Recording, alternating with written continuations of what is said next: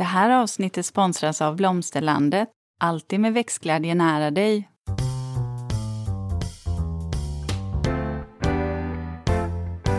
Välkommen till Ulrika och Lindas trädgårdspodd. Och det är jag som är Linda Kjellén, trädgårdsmästare. Och det är jag som är Ulrika Levin, trädgårdsdesigner. Och eh, hörni, nu är det så här att vi har en ny följetong. Vi ska faktiskt prata färger i fem avsnitt. Och eh, jo, och i dagens avsnitt så ska vi faktiskt eh, avhandla två av de absolut mest populära färgerna, nämligen på växter och blomning. Eh, och det är ju vitt och grönt. Och, Linda, förutom blommorna så ska vi faktiskt prata färglära så att den får lite mer kunskap om det. För det vet jag att du som konstnär är väldigt duktig på. Min mamma, inte för att skryta, men min mamma brukar faktiskt säga att jag har så här eh, gehör för färgsättning och det ligger väl kanske någonting i det. Jag, jag, älskar att hålla på med färger. Jag har aldrig... Eh, alltså är det någonting jag är säker på så är det färger. Mm, du har en färgkänslighet då, ja. säkerligen. Alltså när det kommer till så här, smaker och dofter och inredning eller allt vad det är. Där kan jag vara lite velig och lite osäker. Men när det kommer till en färgfråga då kan jag bli så här, jag är bombsäker. Det är mm. himla spännande.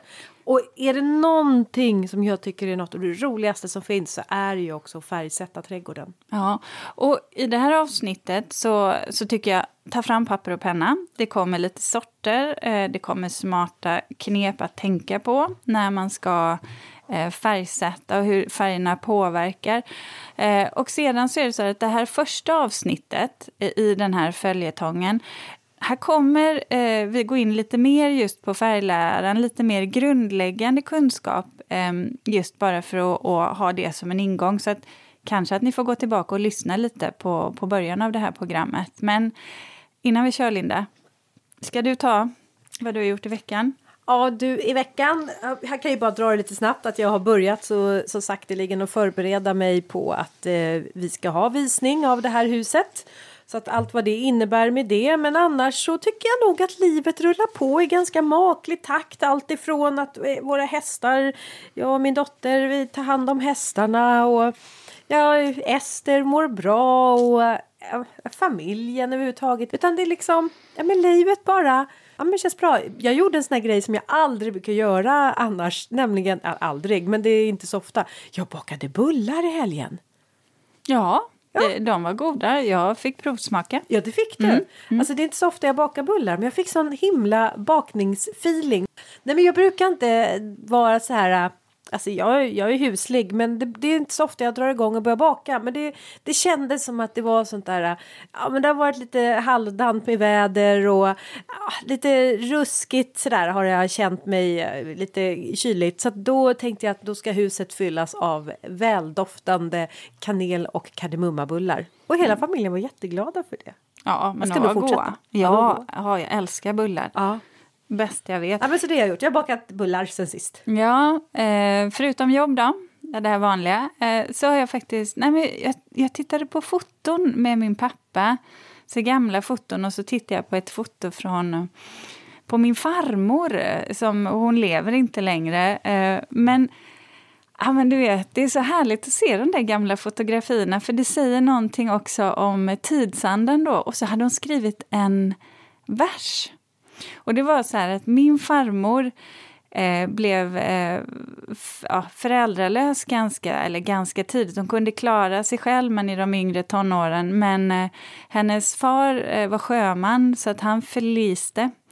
Eh, och eh, hans skepp liksom gick ner i havet. Oh. Men så att han förliste Oj. och dog och sedan så dog hennes mamma då eh, när farmor var ganska ung. Så att min farmor ja, men hon, fick börja, hon fick ta hand om sig själv tidigt och det var ju ett ganska hårt arbete på den tiden.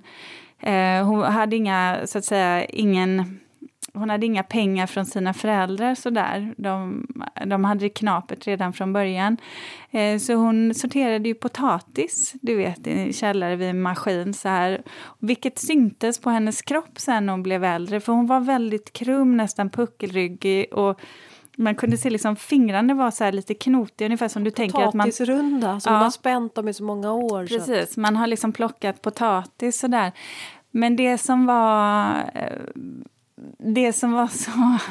Det som var ändå så intressant att se, för hon klagade ju aldrig på det här att hon sen faktiskt hade ont av av det här jädra potatissorterandet. Det gjorde hon verkligen inte. Men när hon har skrivit den här texten då får man tänka sig att hon kanske är 16-17 bast. Då sitter hon alltså där och har skrivit den här versen.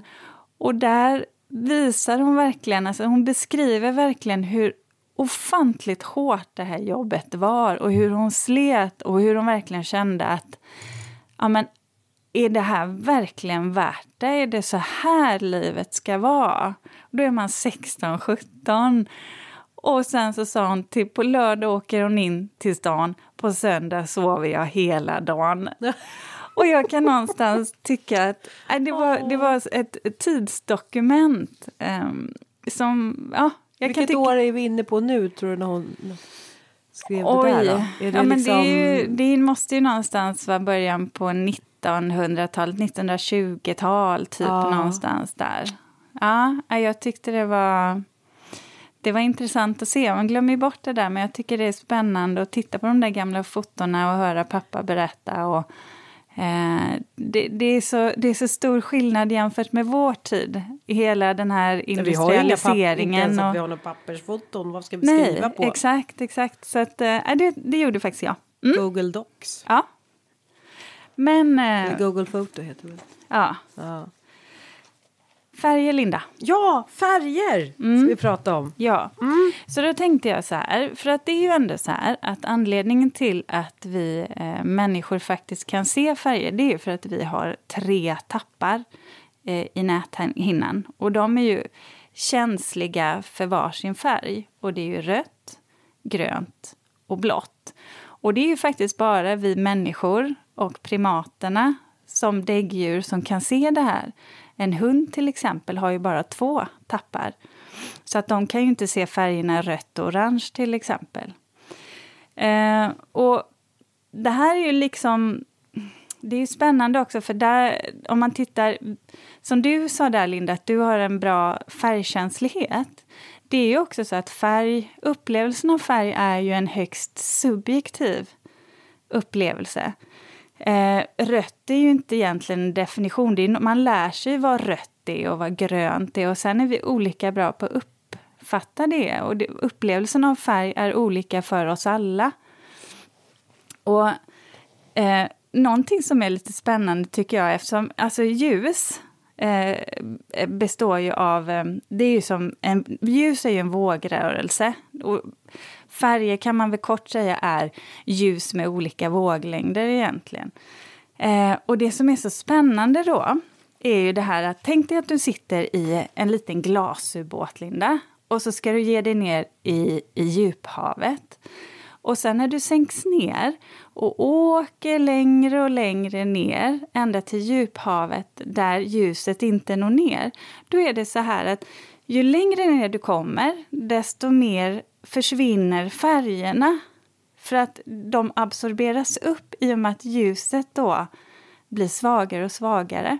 Och den absolut sista färgen som försvinner, det är faktiskt färgen blått. Det är därför allt ser blått ut längre ner i havet. Mm. Gud vad spännande. Så är det.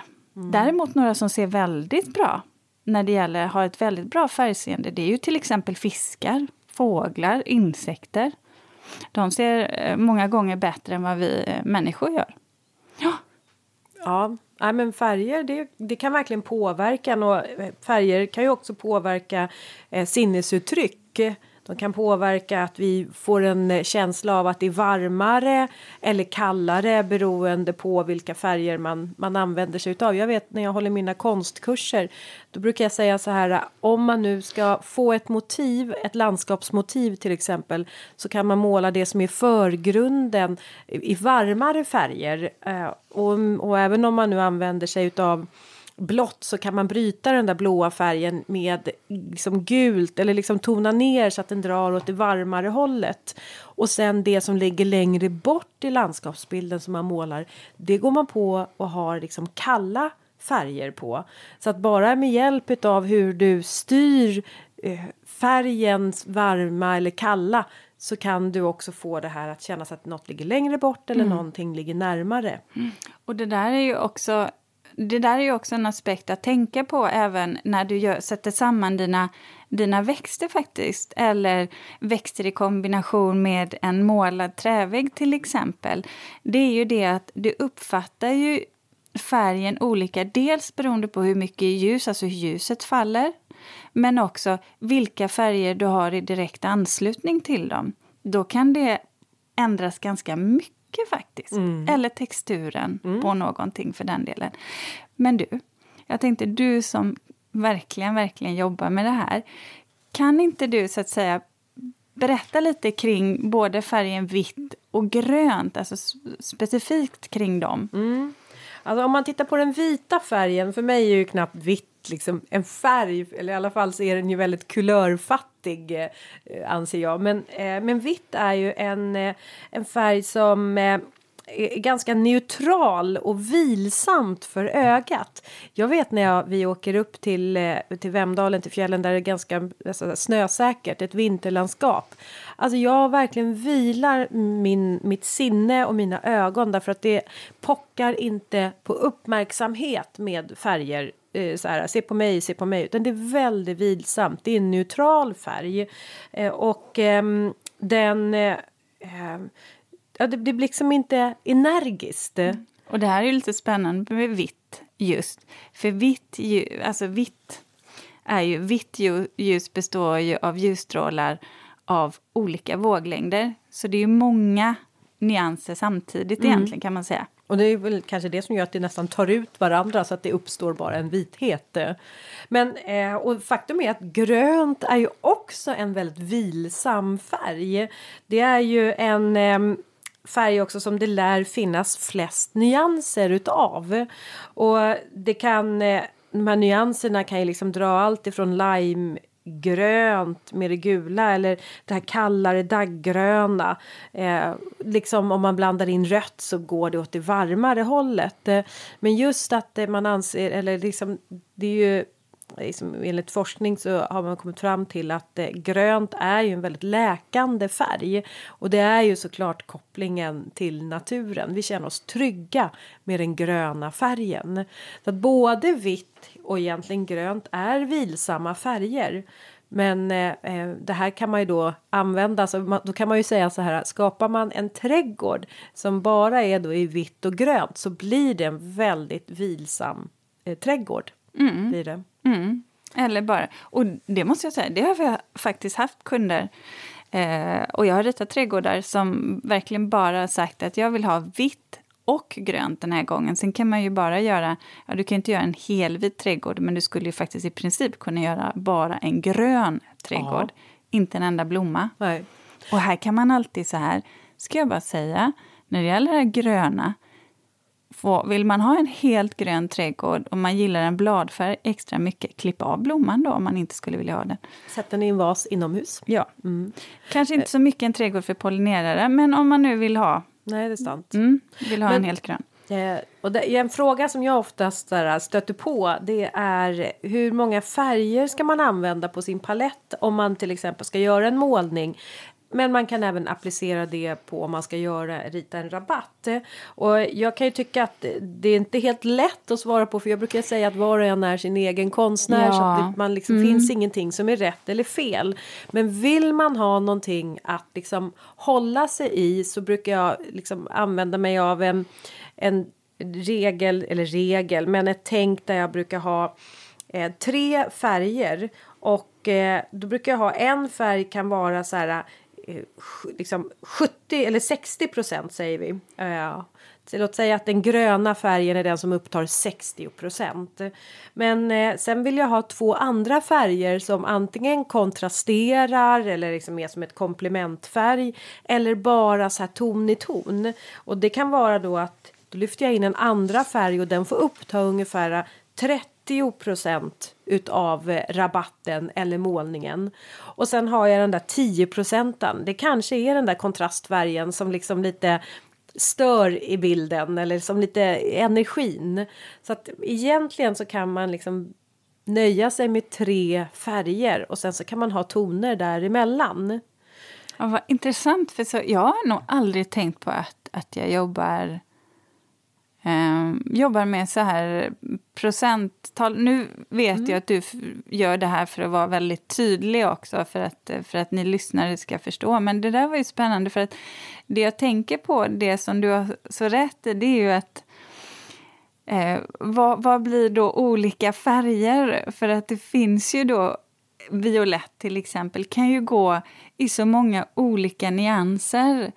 Och då är ju frågan, är då alla violetta blommor en färg fast jag kanske har fem olika nyanser? Och det där kan ju också inverka. Så att ja, det, Men det är en lätt lättare typ mm. av färgsättning att göra. Och speciellt skulle jag säga helst i, i kanske en rabatt att använda sig av att det går ton i ton. Mm. Men om jag gör en målning så vill jag gärna ha tre färger för att målningen ska på något sätt poppa. poppa ut, och inte ja. bara bli platt. Mm. Eh, för det blir ju lätt att en målning som är platt på duken om man då förstärker det genom att bara måla i ton i tonfärger då poppar den inte Nej. utan jag behöver gå in mm. med eh, kanske tre, i alla fall två olika färger mm. enligt den här procenten. Annars då, blir den för endimensionell. Ja. ja. och 60, den, 30, upplevelse, ja, den upplevelsen har man ju inte faktiskt i en trädgård på det sättet. Nej. Men jag brukar alltid eh, Ja, jag har faktiskt nästan alltid en färgcirkel som jag lite så här bara stämmer av med. Tänker jag rätt nu? Var det här precis så? Och en färgcirkel kan för mig också vara inspiration till att hitta så här, kom, bra kombinationer. Ja. Och, um, om man tittar på, om man utgår från en färgcirkel så kan man bara snabbt dra det att färgcirkeln består ju utav tre grundfärger, det vill säga primärfärgerna. Och det är ju rött, blått och gult. Och med hjälp av bara de här tre färgerna så kan du i princip blanda alla färger som du önskar.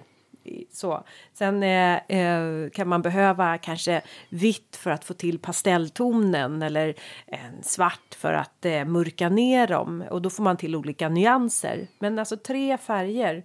Men sen är det så här blandar man de här eh, till exempel rött. Om du blandar det med blått då får du ju sekundärfärger. Eh, och det gör att då blandar man ju två lika stora delar av primärfärgen så får man den där sekundärfärgen. Eh, man kan också säga att eh, eh, det är också eh, blandfärger som man får. Men eh, så att det här är ju liksom väldigt intressant på att vill man då skapa en kontrast till exempel eller en, en komplement då ska man ju då det är alltså två färger som ligger på rakt motsatt sida om varandra på färgcirkeln. Och de här, de hjälper till att liksom öka varandras intensitet. Men förlåt, sa du komplementfärg nu eller kontrastfärg? Kontrastfärger. Ja, ja, precis. Jag hörde nog fel då. Ja, kontrastfärgerna. De, mm. eh, de ökar varandras intensitet ja. när man då sätter de två bredvid varandra. Och där kan jag väl vara lite försiktig med att eh, inte Eh, blanda för mycket eh, utav de här kontrasterna mot varandra. Eh, och sen ska man också tänka så här, om man målar och blandar de här kontrastfärgerna med varandra då brukar det till slut bara bli en enda liksom gråbrun sörja utav färgen. Så, ja, här, ja. ja. så att här gäller det ju att vara lite bestämd när man målar och kanske inte liksom att man vågar och dra de här skiljelinjerna. Mm. Och nu pratar ju, du pratar ju hela tiden om det här när du säger måla, måla. Men det är ju faktiskt så här att samma principer tar du med dig ut yeah. i trädgården sen. Ja. Och vi pratar ju självklart blommor, växtlighet, men det är ju också så här att många gånger målar man ju också konstruktioner. Eh, kanske en spalier eller man har målat sitt hus eller sitt staket. Och eh, det inverkar också, naturligtvis. Och, och, där, och där än en gång, jag tycker hela tiden man får dra de där vill man att det ska harmonisera eller vill man att det ska kontrastera? Ja. Vill man att det ska vara det lugna eller vill man att det ska vara det energifulla? Att det ska stå ut, ja. Stå ut, ja. Mm. Så mm. där får man ju liksom, ah, och det kan ju vara att man har olika rum som i sin trädgård, olika trädgårdsrum som ska signalera Exakt. olika um, så här sinnesstämningar. Att idag kanske jag känner mig lite låg men jag skulle gärna vilja bli lite piggare i sinnet och gladare. Ja men då kanske man går in i den där liksom, trädgårdsrummet som har rabatt med massa kontrastfärger. Ja. Så får man lite färgenergi. Eh, ja, eh, jo men så, och så är det ju. Och sen är det ju tid på dygnet. Eh, det vet man ju så att säga, om du har en vit rabatt eh, i mycket sol, då kommer den den kommer verkligen lysa, men den kommer bli ännu mer framträdande i skymningen faktiskt. Mm. Då är ju oftast de trädgårdarna, tycker jag, eh, de vita trädgårdarna som vackrast och kanske mm. som minst... Eh, vad ska man säga, de är fortfarande vackra mitt på dagen, men de kanske inte har sin höjdpunkt då, utan jag kan tycka i gryning och eftermiddag skymning, då kan jag tycka att de här vita trädgårdarna verkligen, verkligen blir vackra. Ja. Ja. Jag, med om. Jag, jag sa ju det att man kan använda sig av de här äh, tre färgerna eh, 60, 30 och 10 procent. Och här kan man ju också dra en liknelse inte bara till måleriet utan även till eh, som musik eh, i melodier där man använder en treklang. Eh, och, och på det viset, även, alltså jag vet inte om det är en, två, tre, jag vet inte, men det, det är väl mera takten som går en, två, tre. Ja, en, det är väl två, vals. Tre. Det är valsen är det. Men där man säger treklang, det är grundton, ters och kvint. Ja. Mm. Så det, vet, det här är ju konst och det hänger ihop allting. Ja, ja, ja. Oh, men, jag blir så... Ja, men eh, om, om, vi ska prata lite fördelar och nackdelar då med just de här två färgerna vi ska prata om idag, vitt och grönt. Mm. Eh, så tänker jag så här att det vita, för mig så står det om man har, alltså det är precis som du säger, det är väldigt vilsamt. Ha en vit vägg till exempel. Eh, samtidigt så märkte jag att vårt hus gick från grönt till vitt förra året. Eh, och det jag märker är ju att helt plötsligt att det är sydsidan, där blir det ju... Det eh, blir verkligen... Det lyser. Eh, eh den här, när, när solljuset träffar den här eh, vita, vita väggen. Eh, jag kan tycka att det är jättevackert med ja, men en vit pergola eller ett vitt staket. Jättefint. Eh, Sen kan jag tycka så här när man jobbar med det i blomning så kan jag tycka om att jobba med ja, men vita färger som går från lite klar, alltså ganska rent vit till lite kräm och så här. Det kan bli effektfullt, men ibland när man har den här rent vita och så ska man ha den för att den ska lyfta någon annan färg, någon kanske rosa eller eh, violett eller röd ibland. Då kan det bli så här som att oh, den rena vita gick inte alls ihop med just den här nyansen på den andra färgen jag ville ha. Så där, medan den här lite krämvita verkligen gifte sig. Men då kan det ju också vara att den röda kanske går mer åt det varma hållet Exakt. än det kalla och då kanske den behöver ha en varm vit för att det ska precis. gifta sig. Vitt är inte bara vitt utan Nej, att du kan, det är det, det du precis, menar. Ja, det var precis det jag ville komma fram till. Att eh, vita, alltså den vita skalan, det, det är frågan om det är rent vitt eller om det går mot det mer gråa eller om det går mot det mer gula. Det, alltså det beror lite på vilken nyans man har. Och just när det gäller vita hus så tycker jag att om man ska ha ett vitt hus, att man behöver vara lite noggrann med eh, sina fasader när man väljer färgen eller sina konstruktioner. Vilken vit är det jag egentligen väljer? att tänka på eh, hur det påverkas av dels ett starkt solljus men också vintertid sen när man inte har någon grönska runt omkring. Hur känner du för ert hus då när det gick till det vita?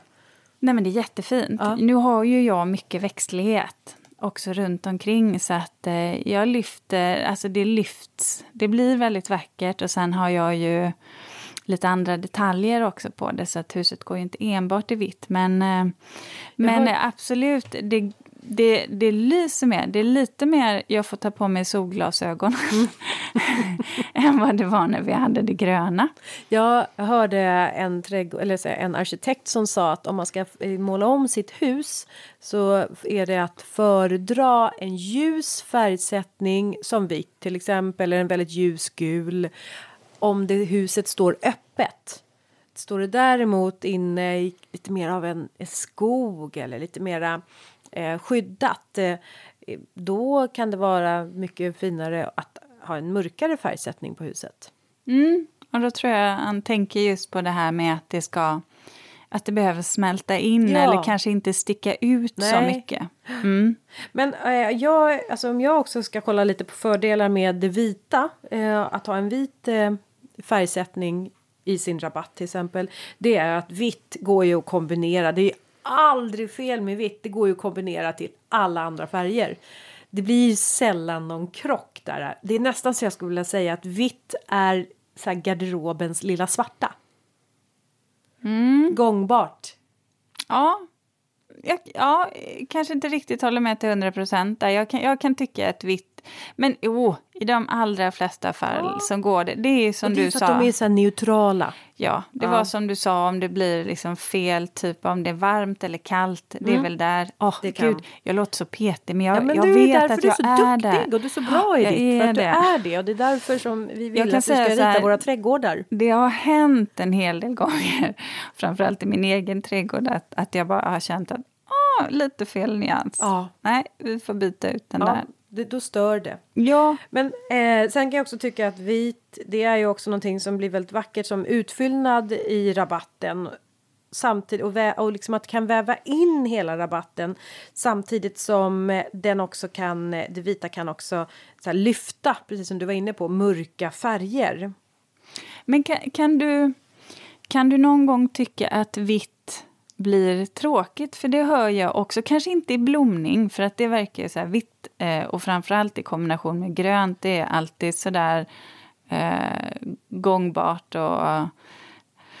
Men vitt som färg kan jag ju ibland...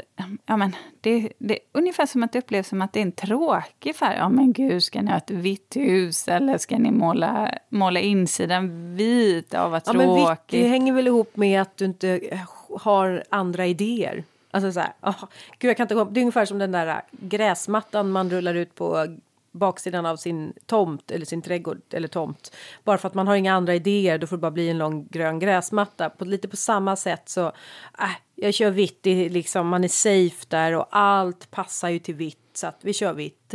Eh, att man inte man behöver liksom inte välja väg, All, man har alla möjligheter öppna. Mm. För det. Jag, men jag är ju inte inte så mycket för vitt. Jag kan tycka att vitt kan vara fint i detaljer. Eh, som här till vårt gula hus så har vi ju vita snickerier och vitt mm. staket och sen har jag ju ett vitt växthus. Ja. Men det var ju ett väldigt medvetet val för jag ville att växthuset skulle poppa i trädgården. Det är ja. liksom, för mig är det mitt eh, happy place. Ja praktisk funktion med vita, vita konstruktioner i trädgården det är ju att de blir ju ofta, man får ju lägga ner lite tid på att tvätta dem, så är det ju. Mm. De blir ju lite mer utsatta ja, det blir de. Mm, för smuts. Men om man tittar på vävande, liksom fint vävande som kan hålla ihop en rabatt, då är det ju också de här som är lite höjd på, som är småblommiga. Och där tycker jag att steppkål kan vara en väldigt vacker vävande vitblommande. Mm. Eller för den delen körvel. Linda, visst är vi stolta över att ha en sponsor till dagens avsnitt? Ja, och det är Blomsterlandet. En trädgårdsbutik nära dig med butiker över hela landet och en e-handel som är öppen dygnet runt. Välkommen! Men du, kan vi inte prata lite om det gröna då? Ja. Fördelar och nackdelar. Ja, ska jag säga nackdel med det vita förresten? När jag ändå ja. är inne på det vita. Ja. ja, det måste jag säga att det är syns ju så omedelbart när en vit blomma har blommat över och börjar torka ihop, då blir den ju lite brun. Det kan se väldigt trist, alltså så här, tråkigt ut i en vit rabatt. Så att har man mycket vita blommor då gäller det att man är där och putsar och plockar bort. För att det där intorkade som annars blir, det blir ju för alla blommor men det är inte lika tydligt i, hos en rosa eller en eh, aprikosblommande eh, eller blomma aprikosblomma, en aprikosblommande växt. Så det är väl det att det kan se lite skräpigt ut så man måste vara där och putsa. Men det är fördelar med grönt då? Ja. Ja, ja. Vad men, kan det vad vara? kan det vara? Nej men alltså det är väl klart att det här är ju den gröna, det är ju liksom basen eh, som hela trädgården är uppbyggd på skulle jag säga, den gröna färgen. Och jag tycker väl också att det är ju som jag sa innan i presentationen att det är en harmonisk färg som verkligen är symbolen nummer ett för, eh, för naturen. Och det är också den som är lättast för ögat att se. Ja, jag, kan, jag instämmer till fullo. Det finns ju ingen färg som är så vilsam som grön. Och det har jag ju nämnt för, förut. Skulle, skulle min man få bestämma så hade han ju i princip bara sett att vi hade gröna växter. Ja. Han älskar det. Ja, Han behöver inte ha eh, många blommor, så, utan han tycker det är väldigt skönt med bladverk. Och då kan man ju se att vitt och grönt, de har ändå samma, samma språk. Alltså de signalerar samma, samma sak. Att de också, för även grönt är ju den som går att blanda med eh, väldigt många färger utan att den skär sig. Samtidigt då om man tittar på konstruktionen i trädgården om man ska ha gröna färger där kan det faktiskt vara lite knepigare att få rätt eh, Hur tänker färg. du då? Att, Att den kan bli för kall, för grön, för lysande grön. Sen, alltså, återigen, det handlar ju om, ska en gå mot oliv, ska en gå mot det gråa, ska man ha en lite mörkare grön?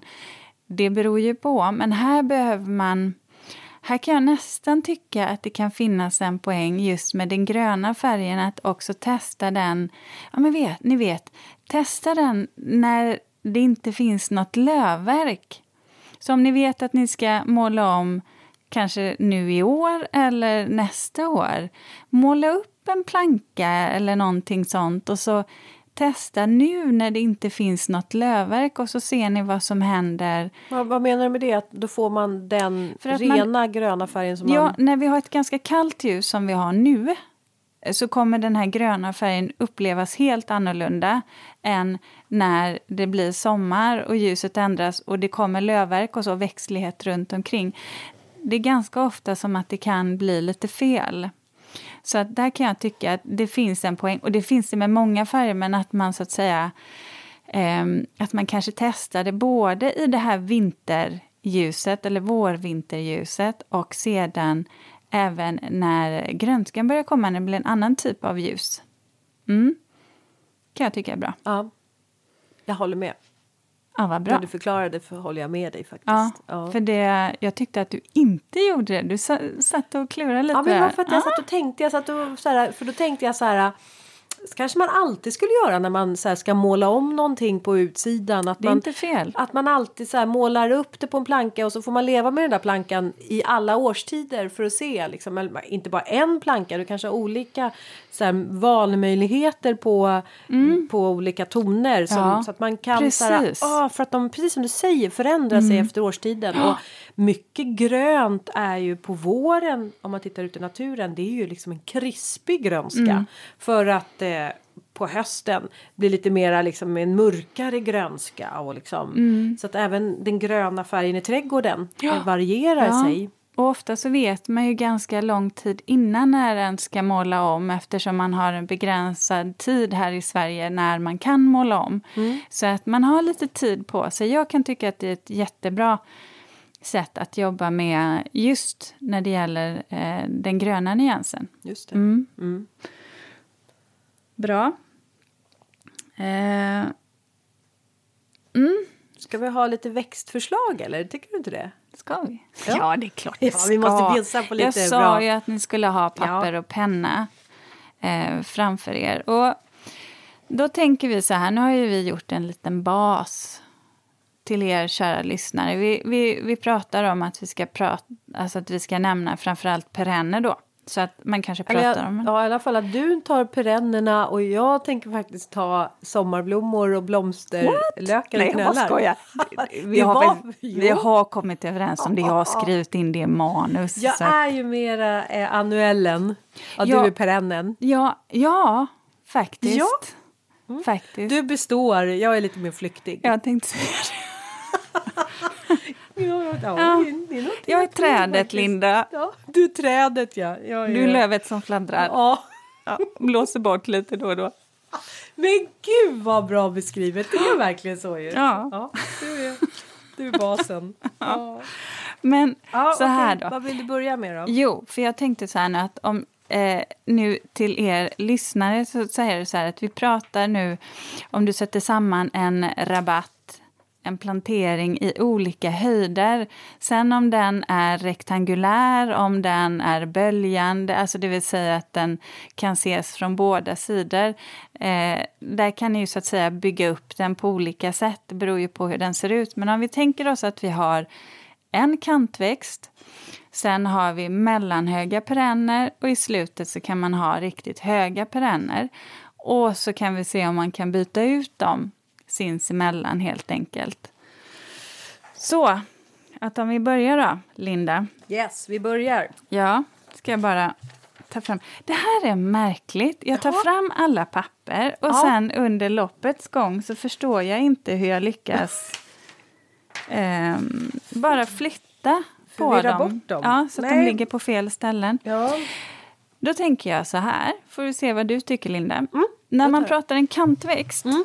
Så, så ser jag ofta framför mig att den ska vara någonstans mellan 20 till 40 centimeter hög. Kan vara lite lägre också, men, men helst inte så mycket högre om du ska ha kanske då eh, tre till fyra, liksom, eller tre som vi har nu då, sektioner med växter så att du kan få låga, mellanhöga och höga Vi kör perenner. treklangen här också. Exakt. Tre tappar i näthinnan. Mm, tre, Tre färger. tre primärfärger. Vi tar tre. Ja, alltså. Det Ja. hänger ihop. Matte. Matte. Matte. Eh, jo, så att det tycker jag väl kan vara en, eh, en bra grundtanke att se. För att annars får man en för hög kantväxt, då är det ju så att då kommer ju den här, det här mellanpartiet i er perennarabatt, då blir inte de synliga eller så ses de eh, Ja, de flyter ihop, vilket kan vara en poäng. Men någonstans där mellan 20 till 40 centimeter tycker jag är bra. Eh, och då, om jag skulle välja eh, tre förslag på vita perenner som också är väldigt vackra kantväxter, då är det en salvia som heter snehygel. Snehygel, vilket jädrans namn. Ja, jag vet.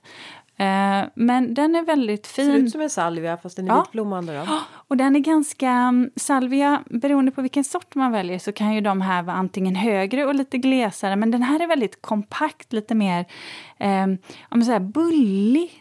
Så här, den bullar liksom ut, vilket gör att den är fin som kantväxt. Då.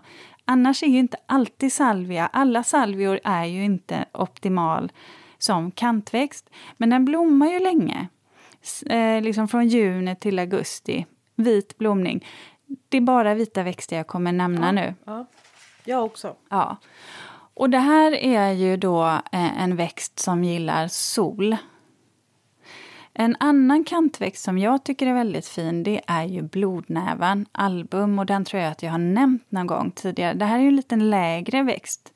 20-25 centimeter hög. Och den blir ju, ni vet, den, den är verkligen rent vit. Den är nästan som såna här Ja, men du vet, du tänker i silkesblad. De blir så tunna, så tunna de här blombladen. Så den är väldigt rent vit, kuddformat med ett mörkgrönt bladverk. Kan se lite skräpig ut efter ett tag, för den blommar juni-juli. Ibland så klipper jag ner min, jag ansar den så bryter den nytt igen. Eh, trivs bäst i sol, kan växa eh, fint om den även får några timmar i så här liksom lite halvskugga. Men det är absolut inte en växt för, för helskugga, för då tycker jag verkligen att ja, men då blir den inte så här kuddlik och, och som en vill ha den. Eh, men annars är den super, superfin eh, kantväxt Ja, att den ha. så. Jag, jag fastnade för de silkestunna bladen. Lät så Ja. vackert. CC30 på båda de här skulle jag köra. Eh, och sen så har vi ju bergnepetan, Snowflake. Den Ja. tycker jag är lite söt. Ja. Ja. Men hur hög blir den då? ja, den blir 40 ungefär. Är det här mellanlaget? Nej, Nej. kantväxten. Kant- Mellan 20 ja, till 40 vänta, centimeter. Förlåt, oh, förlåt, jag hängde inte med här. Nu är jag, det här var bara kantväxter de här Ja. tre? Ja, ja, ja. Bara kantväxter. Aha. Så kommer vi till mellanpartiet sen. ja. Jag var inne på att det var mellanparti. Nej, Nej. nej, nej. Jag tar tre kantväxter och, och som sagt Ah. så, så kan man anpassa dem utifrån vad man har för läge. Mm. Och nepet, det vet ni ju säkert kära lyssnare, eh, solväxt, solälskande växt. Men eh, gillas ju också av pollinatörer väldigt mycket. Den här blommar ju då juni till september. Man behöver oftast eh, klippa ner den lite om den blir för risig. Ibland kan jag tycka att just den här Snowflake har en tendens att, ja men du vet lite att den blir lite kal i mitten där. Det kan ju andra nepeter också bli. Men, eh, men som sagt då kan det vara så att man behöver dela den och sätta om dem eller ta bort just den plantan. Det får man någonstans leva med. Den lägger sig lite mer, den är inte så upprättväxande som till exempel Walker Slow till exempel. Eh, men jättefin, tycker jag. Går ju liksom återigen lite åt det här grå, alltså gröngråa då i, i bladverket. De här tre kan man ju kombinera också om man vill ha, om man har en väldigt lång rabatt. Faktiskt. Ja, precis. Då väver man dem sådär äh, i repetition. Ja, och då skulle jag sätta nävan kanske i mitten där eller att man Eftersom de andra har lite samma... lite liknande blom, Växt. mm. blomning, de just här spirorna mer. Mm, med små, små blommor. Eh, man skulle också kunna ta ett, du vet, man drar in ett gräs emellan eller någonting sånt. Eh, sen då, ska vi ta mellan, eh, mellanskiktet då. Mm. Där har jag också tre förslag. Och nu pratar vi om de här som är, säg mellan 50 till 90 centimeter höga. Någonstans däremellan. 50 till 90. Ja, Ganska höga ändå. Ja. 50 till 90. Mm. däremellan. Och, Intressant att se vad du tar och väljer då för det höga. Om det då ska ta sig över 90 eller? Ja, ja. Men Oh. herregud, det Oh, finns. oh. Det finns. Oj! Ja. Ja, okej. Och då kommer jag inte nämna ett enda gräs faktiskt, Linda. Ja, men hur ska du gå i land med det här? Och nemas problemas, säger jag bara. Jaha, Ja. okej. Men den eh, koreanska anissopp, anissoppen, Varför väljer du såna svåra ord för? Men det är bra, okej. Ja. den är fin. Ja, den är fin. Ja. Mm. Alabaster heter den. Ja, ja. Mm. Så den här är ju verkligen lite mer kräm. Ja. Den är inte så här kritvit. Utan mer så här lite kräm, lite grönt kommer när de, kommer, när de börjar sluta. Den, jag tycker den är jättefin. Eh, blommar liksom juni, juni till augusti. Kommer lite tidigare än det var vanliga. Eh, anisörten där. Eh, temyntan, en av mina favoriter. Schneewitchen. Ja, men Snevit, alltså temyntan heter Snevitchen. Ja. Ah, jag trodde först det var rosen du pratade om. Jag tänkte exakt. nu blir det tokigt. Nej, Nej. Det här, Ah. En sån ros skulle man ju faktiskt också kunna väva in i de här perenna rabatterna. Mm. Ja, absolut. Schneewitchen. Men det här är faktiskt temyntan. Eh, den är, har ju då en vit blomma. Utöver det så är den ju som temyntor är. Jättebra. Eh, också sån där liksom lite rufsig. Fin till spirer. Ja, gillar jag. Mm. Och sen så kommer då någon som jag tror att du gillar, eh, Mm. för den är också väldigt fin till snitt. Det är ju bolltisten, den vita. Åh, Arctic det är klart Glow. tror du jag har fullt med bolltistlar här ute eller? ja. Men har du testat den vita någon gång? Ja, men jag, har, jag tror faktiskt att jag har en vita här ute av en eh, slump. Att jag, jag frösådde för många, många år sedan.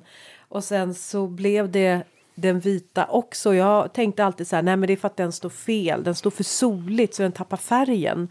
Men det kan det, kan det ju inte vara. Ja, men du vet, man är så här, jag vet att jag bara sa det blåa. Men, men eh, tydligen inte då. Så Jag bara, den står på soligt. Jag fattar inte, den bleks varenda gång. Varenda och direkt från början. Alltså, ja! Det är så konstigt. Jag vet. Oh, vad rolig ja, även, även en eh, trädgårdsmästare kan... ...vara eh, var lite, eh, lite fyrkantig i sitt tänkande. Ja, exakt. Mm. Ja, och det, då är jag ändå konstnär. Ja. Så jag borde tänka utanför. Ja. Men då ska man säga, sen har vi kransveronikan, Spring Dew. Ja, den är fin. Då kommer vi till de höga, då är vi över hundra. 100 till 120, jättebra bi, fjärilsväxt och sedan rosenflocken, du snowball. Va, rosenflocken, här, du vet, oh, snowball. Mm, den också. Mm. Eh, Då har ni lite olika form på blommorna. Här kan man blanda eh, och tre höjder egentligen som blir väldigt fina tillsammans. Och sen så kan man ju, precis som du sa, man kan addera en ros, man kan ju lägga till en pion. Alltså det finns olika sätt att jobba med. i- Formklippt gräs. Ja. Men om man tar de här, eh, en basen så bygger man sin plantering på det sättet. Men så här är det ju också att det kan ju ändå vara så att man vill byta ut några perenner. Man kanske vill ha några av de här kvar, men sen kanske man ändå vill ha några sommarblommande växter. Är det något av dem, eh, dina förslag där som skulle passa in här? Och då tänker jag väl, då blir det väl, blir det mellan eh, då? Ja, Ja, och då va? mellanpartiet tyckte jag var så högt hos dig. Aha. Ja. Men eh, om jag ska ta in några så mellanpartiväxt eller sommarblommor så alltså, jag ju, tycker ju doftliljan.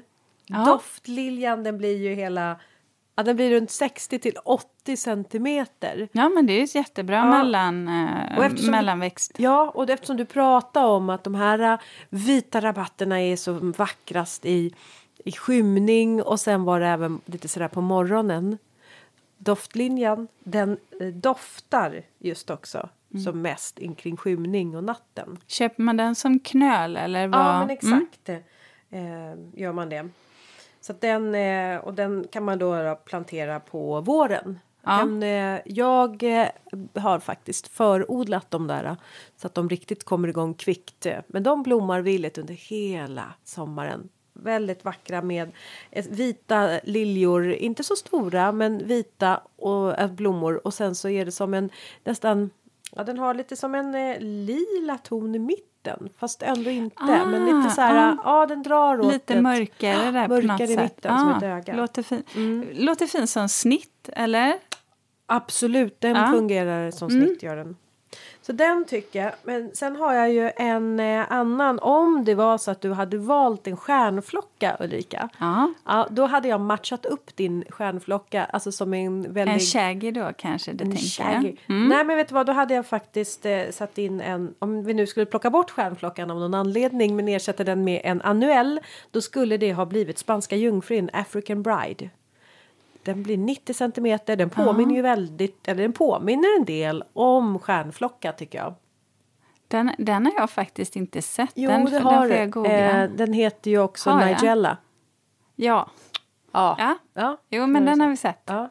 Det är som skillnad där att perennerna bara fastnar så här i skallen och de där sommarblommorna är som ett gytter.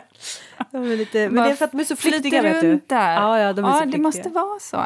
Eh, de, eh, just Nigella där, eller, eller spanska jungfrun, får ju det här syrliga också bladverket. Det här lite dill eller morots, eh, bara syrligt.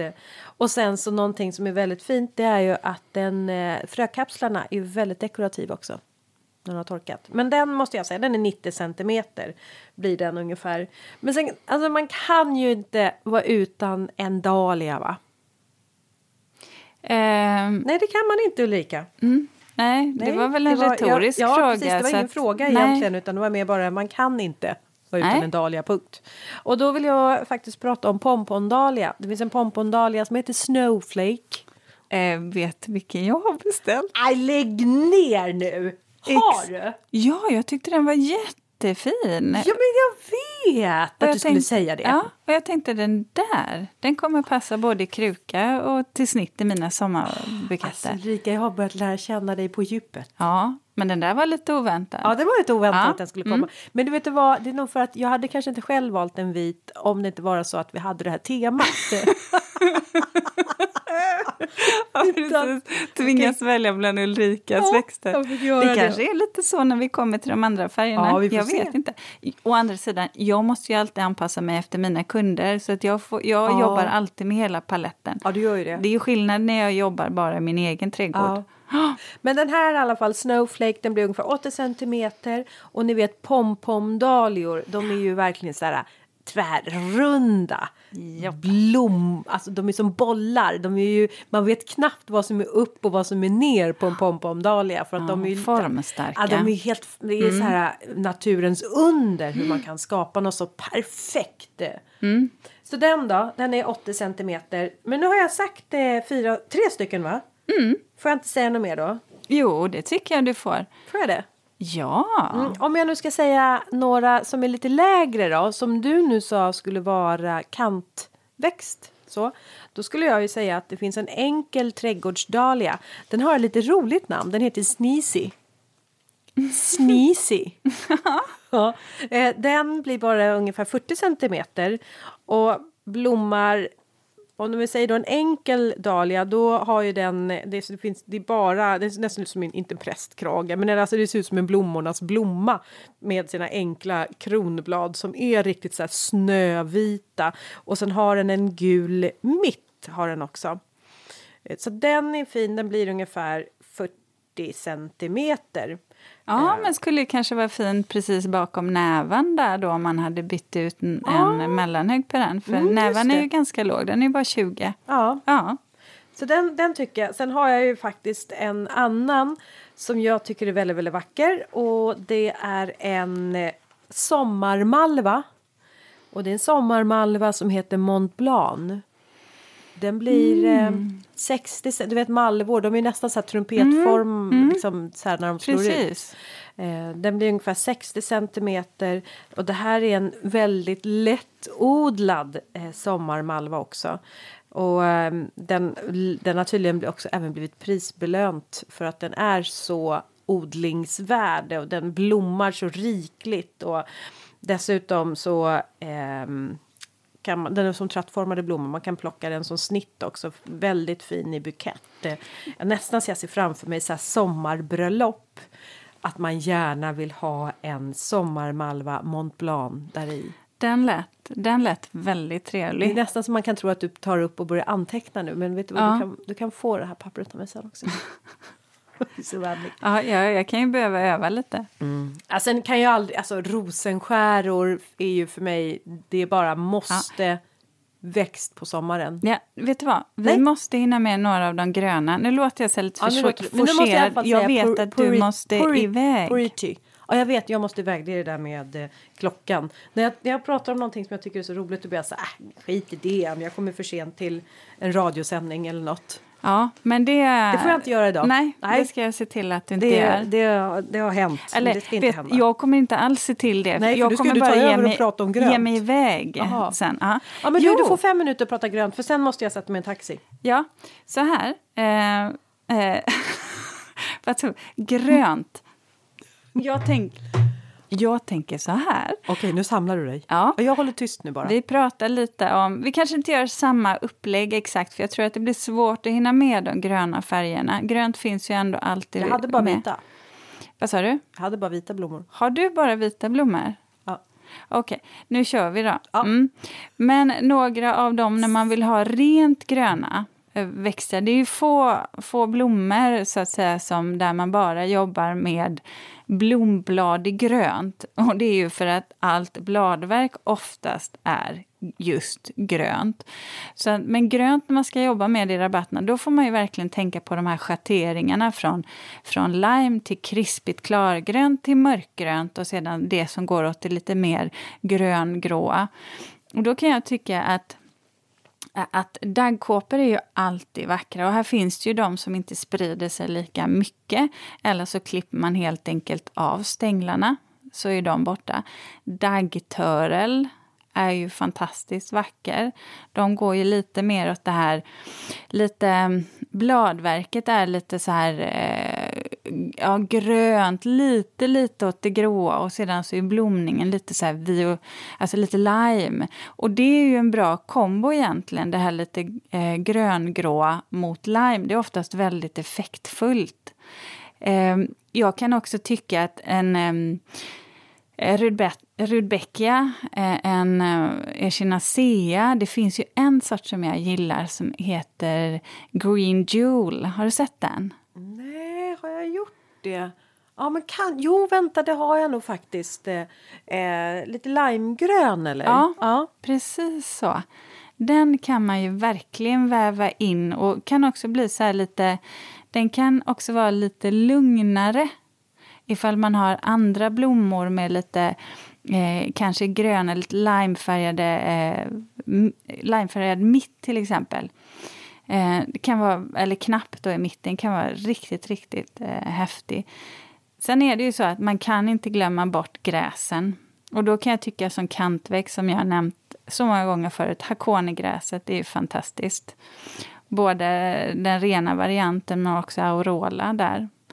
Eh, hostorna har ju mycket grönt i sig. Och här finns det ju sorter som faktiskt går väldigt, väldigt fint i eh, att ha eh, där det är lite mer soligt så länge det då är fuktigt fortfarande. Då har du en sort som jag gillar väldigt mycket, det är Summon Substance. Som har riktigt så här gröngula stora blad. Eh, men har du ingen så på rak arm som du bara kan slänga ur dig någon sommarblomma där som går i grönt? Ja, men jag har sinior som, och även olika eterneller som kan blomma eh, lite i, grönt. Men just senior finns det några som är lite mer så här limegröna sorter utav. Eh, men inte liksom, men, utan det är just det går åt det limegröna hållet. Eh, eh men men det kanske är så här att jag inte är så intresserad av det limegröna. Jaha, är du inte? Vad synd det. Alltså, det blir något eh, onaturligt för mig i det limegröna. Alltså det blir något sånt där... Aj, alltså, Åh, jag kommer du? omvända dig. Aha. Ja. ja. Du har det, ju lyckats många gånger Ulrika. Ja, nej, det, jag tror bara inte att du har sett rätt kombo än, Linda. Det är det det handlar om. Har du någon bild på rätt kombo som vi kan visa?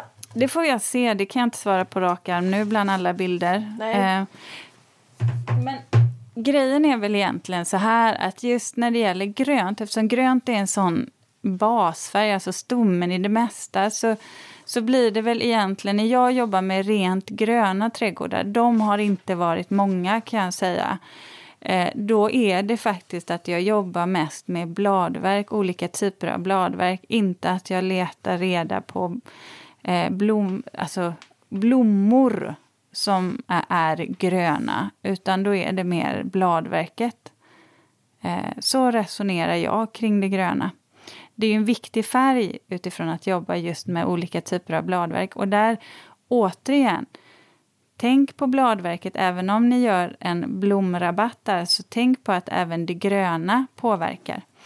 Linda, eh, jag vet att du ska iväg, så jag tänker så här. Ska vi bara avstå från reflektionen den här veckan och så... Eh, så, så, gör vi dubbelt så vi nästa för vecka? Ja, då tackar vi för oss. Det gör vi. Ja. ja.